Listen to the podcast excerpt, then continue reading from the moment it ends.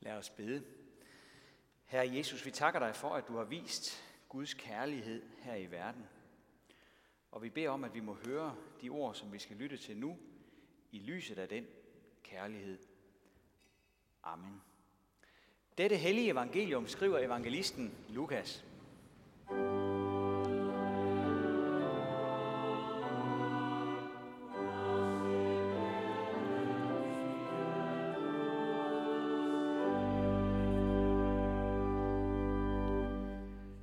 På den tid kom nogle og fortalte Jesus om de galilæere, hvis blod Pilatus havde blandet med blodet fra deres offerdyr.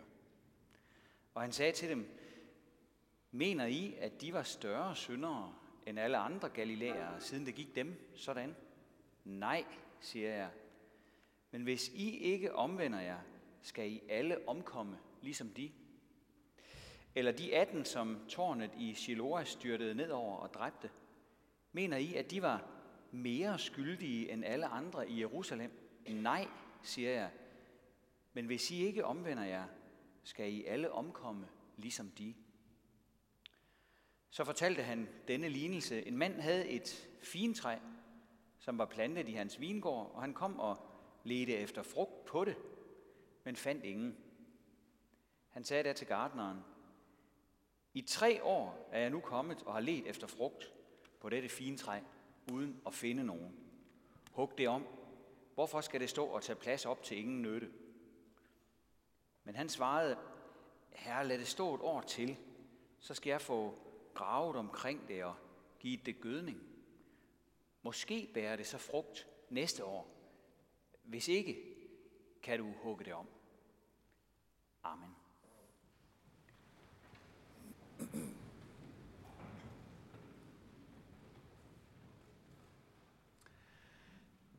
Om 14 dage, den 3. november, er det 14 år siden, at fyrværkerifabrikken i Seest eksploderede. Søndagen før var der blevet prædiket over teksten her i landets kirker om ulykken, der rammer nogle og ikke andre. Jeg kan huske, at teksten blev meget nærværende det år. Brandmand og familiefar Max Jørgensen på 33 år omkom ved den første eksplosion derude. Jeg er sikker på, at hans familie og mange andre i den kommende tid spekulerede over, hvorfor lige netop de skulle rammes på den måde. Teksten i dag tager udgangspunkt i tragedier, i ulykker og terrorisme. Det er noget, som vi godt kan sætte os ind i. Verden føles usikker, og mange bliver ramt. Og frygten for de uhyggelige begivenheder forplanter sig. Måske vi skulle holde vores sommerferie herhjemme, i stedet for at tage til det usikre udland. Det river jo i os alle sammen, når terroren rammer i London eller Paris, eller i København. Eller når der sker en pludselig ulykke, som tager en masse liv med sig. De to katastrofer, Jesus tager frem, handler præcis om det her. Pilatus terror, som ikke står tilbage for hverken IS eller Al-Qaida eller Anders Breivik. Romerne myrder nogle jøder i templet, som er midt i gudstjenesten. Ren barbari. Og et tårn falder sammen over 18 mennesker. Her kommer vi til at tænke på motorvejsbroen i Italien i august. Det er fortællinger af den slags. De folk er fyldt af, som kommer til Jesus. De har brug for at fortælle ham om det, og Jesus lytter til det. Men mens de fortæller, mærker han, at der er noget galt. Han mærker, at de er ved at falde i en slags karma-tænkning. Karma er jo et begreb, som vi forbinder med hinduisme og buddhisme. Det er den tankegang, at de ting, som vi kommer ud for, kommer sig af vores egne tanker, ord og handlinger. Sådan at forstå, at det, som vi har tænkt eller gjort eller sagt er negativt eller skadeligt, vender tilbage til os i form af dårlige oplevelser og lidelser på vores vej. Altså noget for noget, løn som for skyld, eller positivt formuleret, hvad har vi da gjort, at vi skal have det så godt?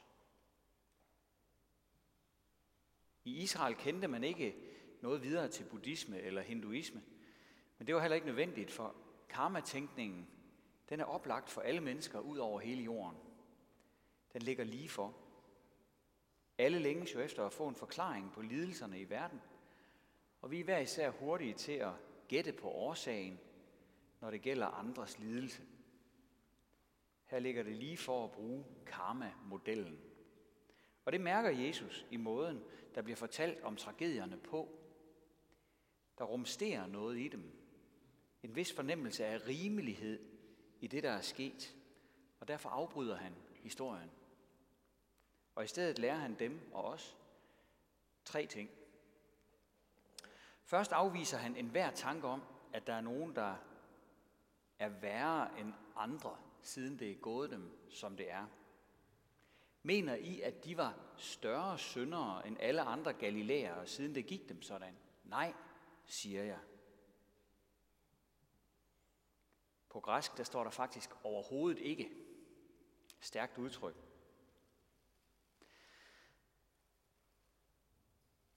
Jeg ved ikke, øh, om du tænker på den måde, at folks elendigheder skyldes dem selv. Men lurer mig om ikke det spørger en smule i baghovedet på os en gang imellem. Der er så mange varianter af den tankegang. Også når lidelsen rammer os selv, så er det ofte den negative udgave af den, som kommer op i os. Det er ikke retfærdigt, at det her sker for mig. Den måde at tænke på er jo også karma-tankegang. Mere hinduistisk end kristen. For det er jo bare en anden måde at sige det på. At der er måske en slags retfærdig fordeling af det gode og det onde. Og der er ligesom gået koks i den fordeling, siden jeg skal rammes af det her. Glem det, siger Jesus. Sådan hænger det ikke sammen. Det er det første, han siger til os. For det andet, så siger han, at vi skal bruge erfaringerne af tragedierne på en anden måde. Der er ingen, der er mere syndere end andre. Vi er alle lige store syndere. Og derfor vil vi alle gå en tragedie i møde, når døden siger stop for vores liv. Så står vi over for den ultimative katastrofe. Den evige død, hvis ikke vi omvender os. Hvad betyder det i vores hverdagsliv, at Jesus siger sådan? Ja, det betyder, at når vi hører om tragedier i nyhederne eller forfærdes, forfærdes over verdens tilstand, så skal vi bruge anledningen til at vende blikket indad og minde os selv om, at der venter en ulykke ude i horisonten, hvis ikke vi vil følge Jesus. Men hvad er nu det? Er det ikke smagløst af Jesus, sådan at udnytte ulykker og tragedier til at tale om omvendelse? Slår han plat på det onde i verden, ham Jesus? Ja, det ville han gøre, hvis han var en religiøs plattenslager. Men hvis vi nu antager, at han ikke var det, så må der være en anden grund til, at han er så direkte i det, han siger. Han siger, at verden, som vi kender den, er præget af ondskaben, og at vi selv har del i den ondskab hver især. Barack Obama, som besøgte Kolding for nylig, han foreslog en gang, mens han var præsident, at menneskeheden skulle kolonisere planeten Mars, så man ligesom kunne begynde på en frisk. Og det var ikke nogen vidighed, det var seriøst ment. Men det var ikke noget godt forslag, for nissen ville flytte med til Mars. Helt sikkert. Det er jo ikke bare menneskets omgivelser, der er onde. Vi har også hver især del i det onde. Det sidder i hjertet på os, og det er en del af vores natur. Hvis vi er i tvivl om det, så kan vi se filmen om fængselseksperimentet på Stanford University. Her blev en gruppe studerende delt op i fanger og fangevogtere og så skulle man følge udviklingen imellem dem, samspillet og se, hvordan det udviklede sig i 14 dage. Men efter fem dage var man nødt til at afbryde hele eksperimentet. Fangevogterne var blevet så sadistiske over for deres kammerater, at eksperimentet var løbet totalt løbsk. Man kunne slet ikke styre det. Det var en stor gåde for forskerne, at almindelige, velfungerende unge mennesker kunne udvikle sig sådan på ganske få dage.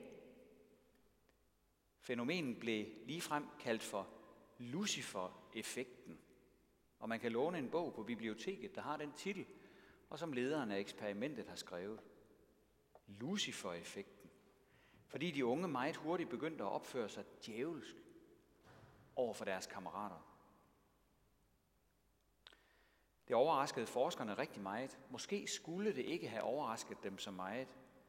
For det er jo historien om menneskeheden. Det er historien om os.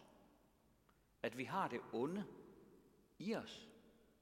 Det ligger derinde. Og det ville stadig være historien om os, selvom vi flyttede til Mars. Det er ikke bare samfundets skyld, at der er ondskab til. Det onde kommer fra vores hjerte, siger Jesus. Det er derfor, vi har brug for omvendelse.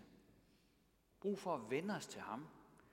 Ham, der ikke bare kan nyskabe vores udslidte planet, men som også kan nyskabe vores onde hjerter og genføde os i en udgave, som vi var i begyndelsen. Jesus gør ikke op med menneskers anstrengelser for at gøre livet og jorden bedre. Det er vigtigt, at vi får fat i det. Han siger jo rigtig meget om, at vi skal gøre tilværelsen bedre for vores medmennesker. Vigtige ord, alvorlige formaninger om det.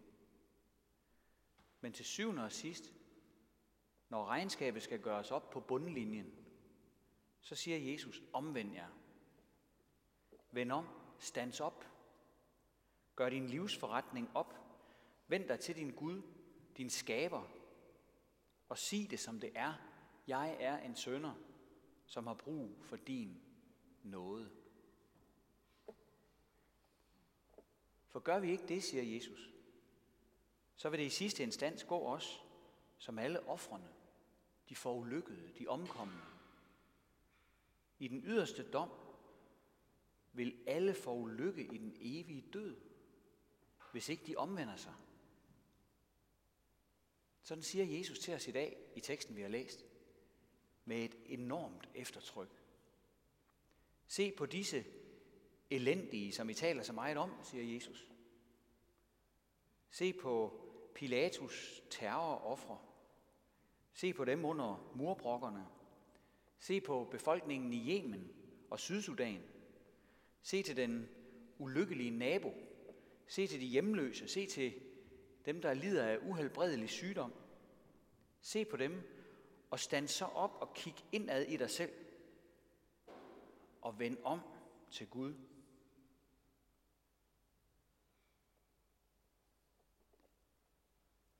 Ellers vil det ved den yderste dom gå dig på samme måde. Jesus han taler meget stærkt i dag, og han bløder det slet ikke op. For han vil, at vi skal være med i denne her nye verden, som er på vej. Den nye verden, der er så helt anderledes end den, vi kender.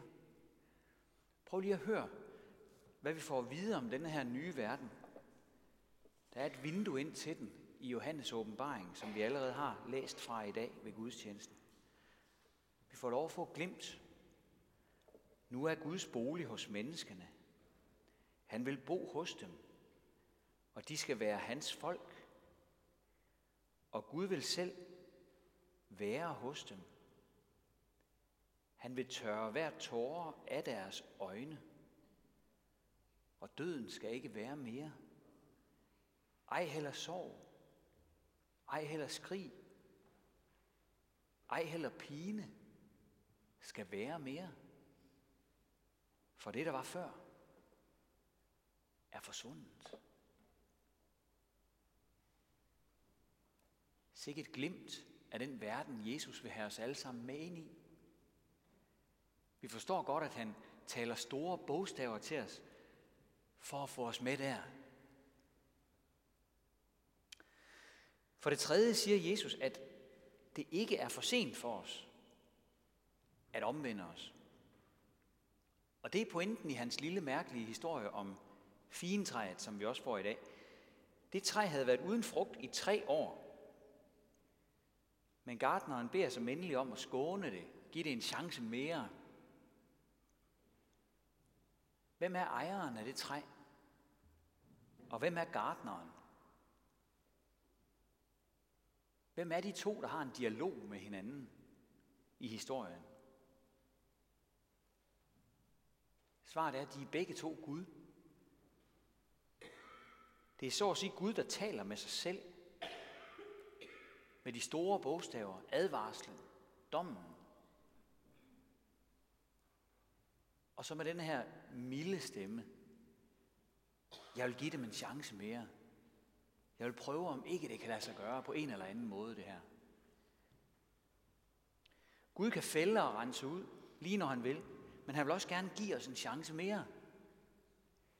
For hans hjerte bløder ved tanken om, at vi ikke skulle komme med på den nye jord. Han kan ikke holde til at tænke den tanke. Og det er på den baggrund, vi skal høre hans ord. Også i dag, hvor vi har sådan en hård tekst. Han siger sådan barskt, omvend jer, hvis det ikke skal gå jer som denne verdens ofre. Og så siger han samtidig, mildt og fuld af kærlighed, der er tid endnu. Kom nu. Omvend dig. Ære være faderen og sønnen og helligånden, som det var i begyndelsen, så også nu og altid og i al evighed. Amen. Og lad os rejse os og med apostlen tilønske hinanden, hvor Herres Jesu Kristi nåde, Guds, vor Fars kærlighed og Helligåndens fællesskab være med os alle. Amen.